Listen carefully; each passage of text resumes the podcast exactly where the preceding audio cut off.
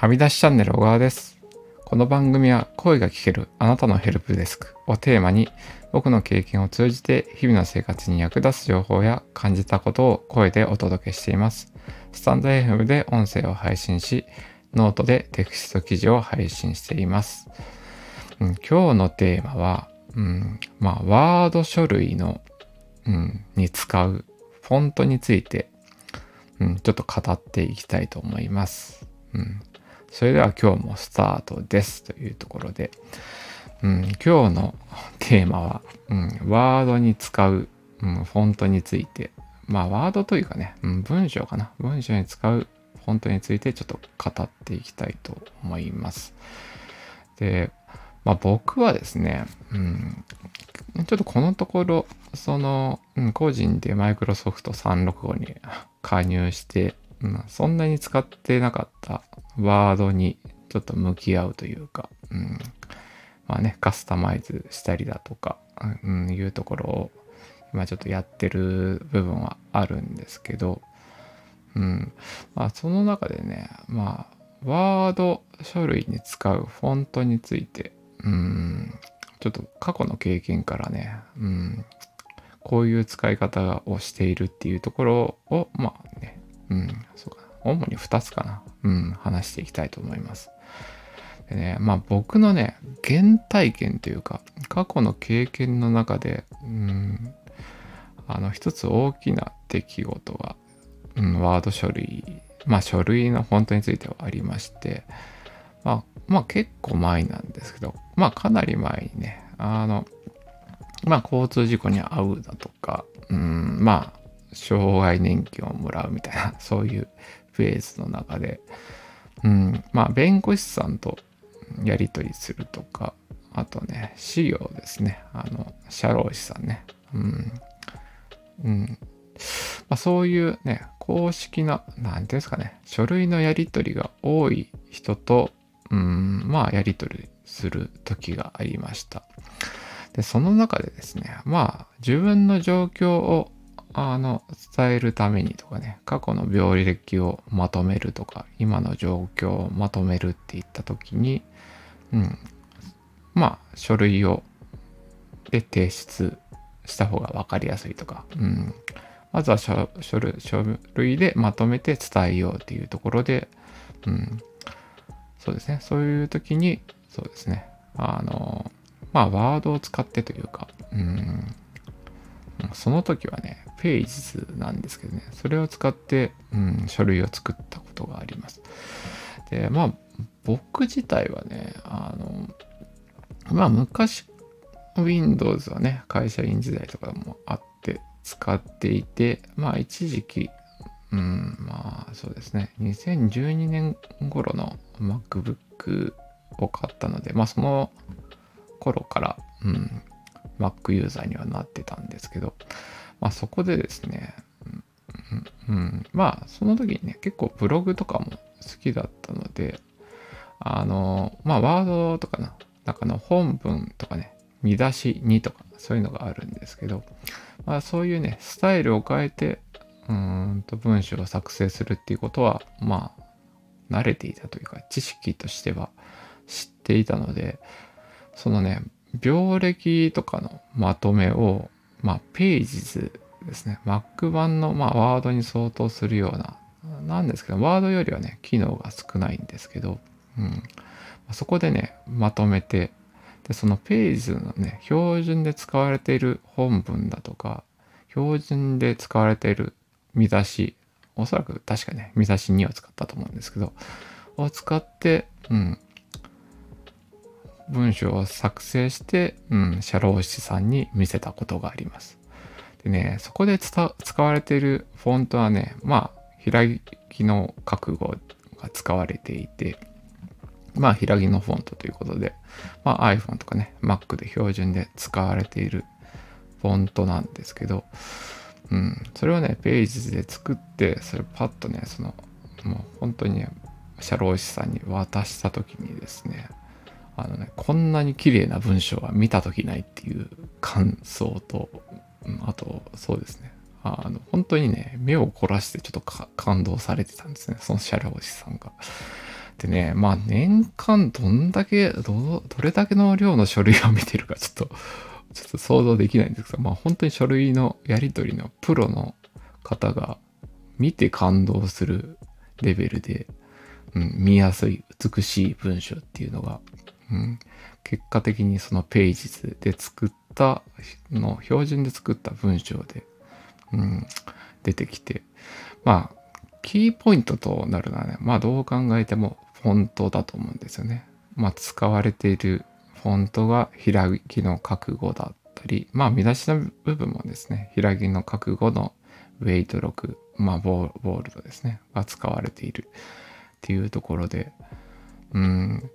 ここに関してはですね、その、まあ文章で、書類で何かを伝えたいときに、うん、あの、フォントで差別化というかね、うん、フォントで、うん、目を引くっていうことが、うん、そうですね。あの美しいフォントを使うと、うん、そういうふうに目を引くことができるっていうのはね、自分の中で結構大きい、うん、あの、出来事でした。でね、まあ、ここぞという時にというかね、うん、文章、書類でね、紙ベースの書類で何かを伝えたい場合に、で、なおかつそれがね、ワード形式の場合にっていうところで、うん。まあ、場合によってなんですけどね、使える、まあ、その平木のフォントを使ってもいい場合というのは、うん、平木のフォントで、平木の覚悟で、うん、出力しようっていうのが結構自分内のルールとしてあります。うん。で、ここはね、まあ、どちらかというとね、搭載されてるのがね、まあ Mac に搭載されているフォントなので、まあ Windows でね、それを再現しようとすると、まあ、有料のフォントを買うだとか、うん。実はね、まあ自分の中で、まあ裏技というか、まあ知識として知ってるのが、うん、まあ Mac から フォントをコピーして、コピーというかね、うん、抜き出し、そこからね、まあ、あるサイトを通して変換すると Windows でも、うん、見れるようになるというかね、うん、という技は実は知っていて、うん、まあそうですね。そこに関してはね、ちょっとまあ別の話かなと思うんですけど、うん、まあなんせね、あまあ、まあそういうのはね、あのワードの Windows で入れてやるとね、まあちょっと あのね、まあルール上良くないとは思うんですけど、まあ、ね、自分で使う文章の中で、まあ、ワードに関してもね、まあそういう場合は Mac で印刷するというかね、出力するっていう方法を使えば、まあね、一応、うん、こはね、まあルールの範囲内っていうところで、うん、まあそういうね、方法もあるっていう、うん、ところもありますね。で、まあ、まあ、自分の中でね、まあ、キラー、キラーフォントの一つということで、平木のフォント、平木の覚悟っていうのがあるんですけど、まあ、Windows で使う場合、で、なおかつね、Windows の標準で入ってるフォントの中で、これはいいと思っているものがありまして、それはね、まあ、Windows 10以降から搭載された WithUD フォントっていうのがありまして、まあ、WithUD、まあ、P ゴシックとか P 明朝とかね、あの WithUD 明朝、うん、ゴシックっていう、まあ4つのフォントが Windows 10以降の、うん、まあ Windows に搭載されていて、まあ Word 等々でも使うことができます。で、これはね、まあ UD っていうのは、ユニバーサルデザインっていうところで、まあ主にはね、あの視覚にね、障害ある方でも見やすいとか、あの子供たちの学習においても見やすいフォントという、うん、触れ込みで、うん、搭載されています。でね、このフォント知ってるかどうか、まあ、知名度がどれだけあるかわかんないんですけど、うん、このフォントはね、あの、単純に言うとね、あの、まあ、書類の中でね、あの、今までだと MS ゴシックが使われている書類とか、MS 明朝が使われている書類っていうのが、まあ、あると思うんですけど、それをね、うん、単純に WithUD に置き換えることができるんですね。まあ、対応した4つのフォントがあるというところで。うん、で、僕が結構やってるのは、まあ、会社で使う Windows で、うん、なおかつね、Word で、うん、新規の書類を、まあ、僕がね、結構テンプレートを作る場合もあるんですよね。なんていうか、ほぼ多いのかな、その職場において最初の書類を作るっていう部分には、僕がちょっと関わるところに関して、うん、まあ、そうですね、WithUD を、まあ、使ってもいい場面では、積極的に WithUD フォントを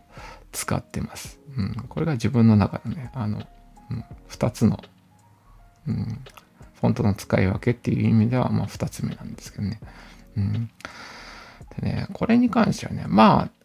まあ、狙って変えないとね、あの、なかなかそのフォントをが使われることはないっていうところもあるので、結構ね、自分が職場内でそのテンプレートを作ったっていう目安にも、うん、WithUD フォントを使ってるとかね、うん、にはなってまして、まあ使ってるんですけど、まあ特にね、差が大きいと思うのは、うん、文章の中で明朝体を使う場合ですね。うんまあ、よく、よくある、まあね、オフィスのテンプレートで言うと、あの、見出しですね。まあ、台のところはゴシック体を使って、本文のところね、本文のところは明朝体に使うっていう、オフィス文書の、まあ、形式があったとすると、まあ、そこのね、明朝を MS 明朝から WithUD 明朝に切り替えるとね、だいぶ、うん、あの、綺麗になりますね。そこはね、うん、これは文章だけでハッと思わせれる部分でもあります。あとね、まあ、まあ、Windows の世界でね、あの、もう一つあるのがね、メールの返信ですね。メールの返信の文に、うん、まあ今までだったらミンチを使ってるとか、P、あの、MS ゴシックを使ってるっていう場面で、うん、WithUD フォントを使うっていうと、まあ、まあ使えるんですよね。で、それをね、うん、使うと、結構その、まあメールの返信もあるんですけど、この見やすいフォント何ですかね？っていう問い合わせが来るっていう、うん、そうそうそう。そういうね、あの、効果もありまして、まあこの、何ですか互換性の中で Windows で、まあ、閉じられてた世界の中での、うん、メールのやり取りっていう観